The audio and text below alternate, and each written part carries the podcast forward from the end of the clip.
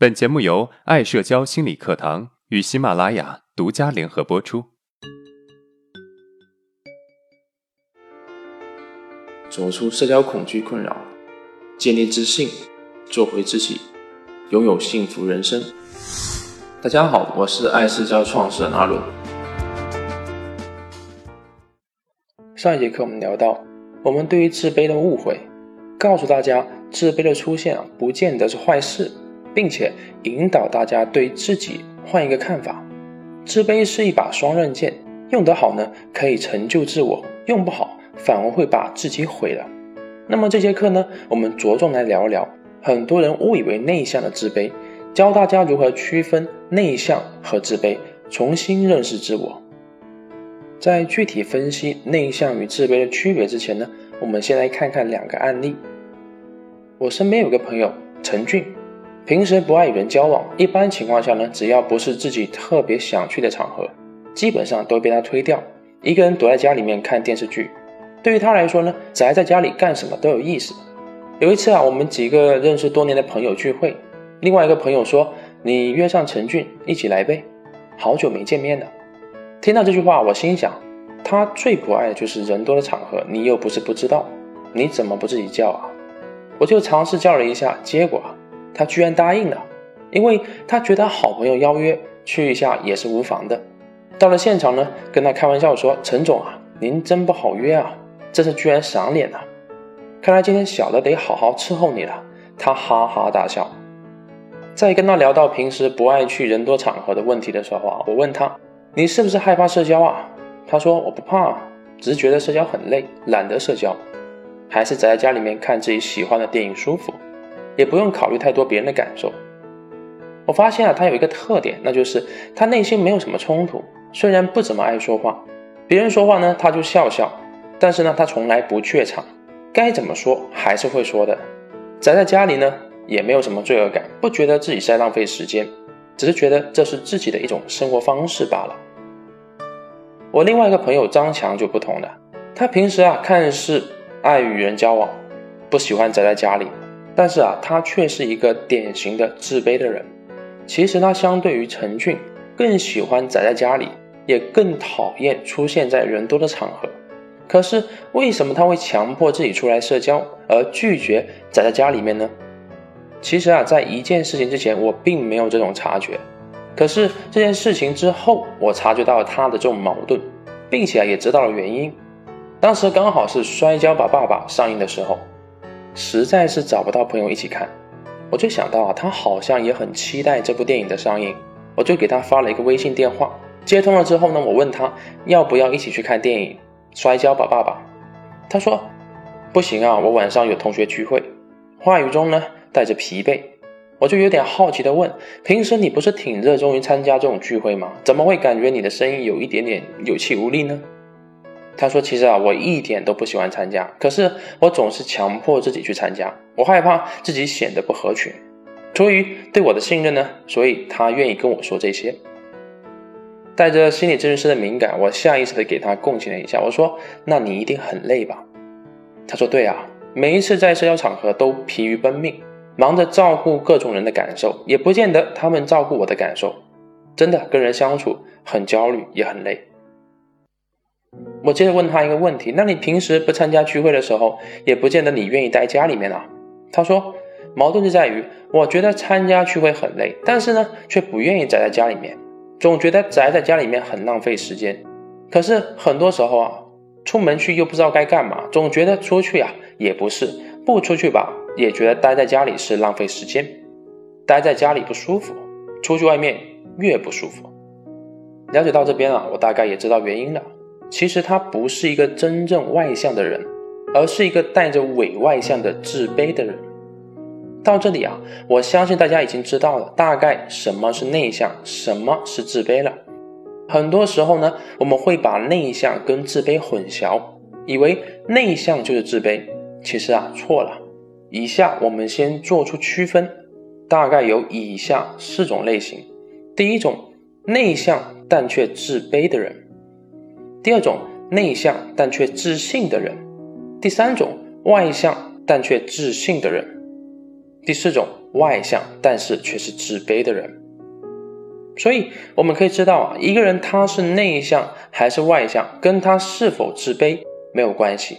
但是我们可以负责任地给出一个论断，自卑又内向的人会比自信内向的人多，因为自卑容易表现为内向，而外向又自信的人会比外向又自卑的人多，因为自信的人容易表现得外向。瑞士心理学家荣格在他的著作《心理类型学》里面，对于内倾型性格做出详细的阐述。这里内倾型的性格可以理解为内向，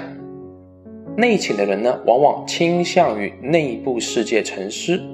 偏好内省，理解先于行动，偏好于静态的外部世界，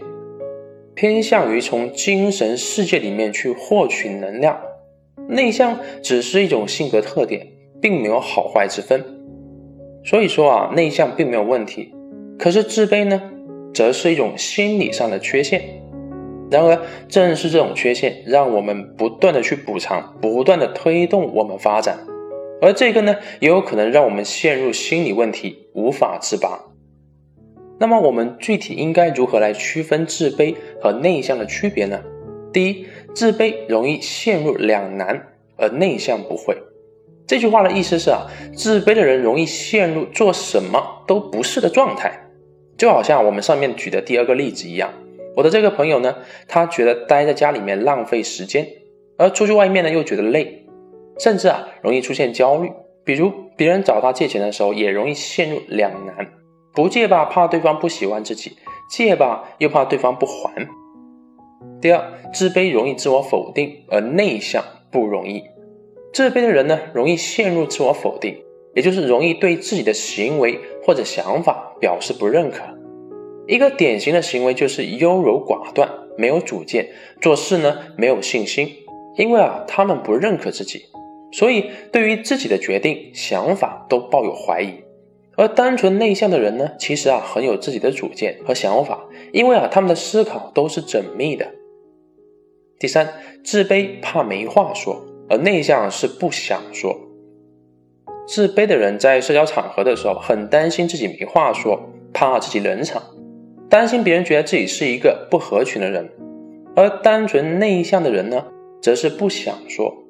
不想说就是不想说，不会因为自己不想说而有其他的想法，内心比较稳定。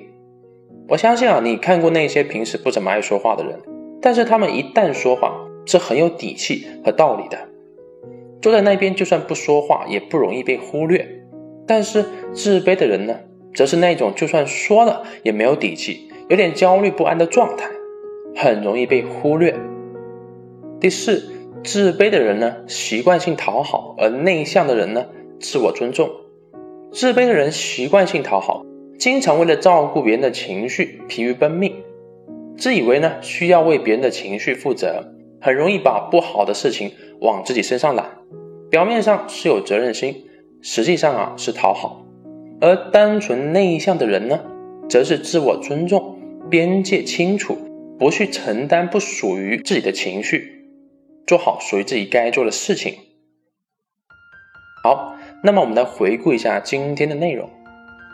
第一，关于自信、自卑与内向、外向的关系一般有以下四种情况。第一种是表现为内向的人，但是他自卑；第二种，表现为内向的人，但是他有自信；第三种，表现为外向的人，他自信；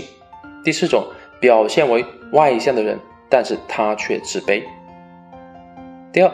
一个人呢，他是内向还是外向，跟他是否自卑没有关系，但是我们可以负责任地给出一个论断，自卑又内向的人会比自信内向的人多，因为自卑容易表现为内向，而外向又自信的人会比外向又自卑的人多，因为自信的人容易表现为外向。第三，区别自卑与单纯内向有以下几个点。第一，自卑容易陷入两难，而内向不会。第二，自卑容易自我否定，而内向不容易。第三，自卑怕没话说，而内向是不想说。第四，自卑的人习惯性讨好，而内向呢则自我尊重。好，如果今天的内容呢对你有帮助，那么欢迎订阅我们的专辑，同时呢关注我们的电台，也可以把我们的专辑分享给有需要的朋友。好，今天的内容就到这了。如果你有任何的疑问和想法，欢迎在音频的下面评论互动，我会挑选有代表性的问题进行回答。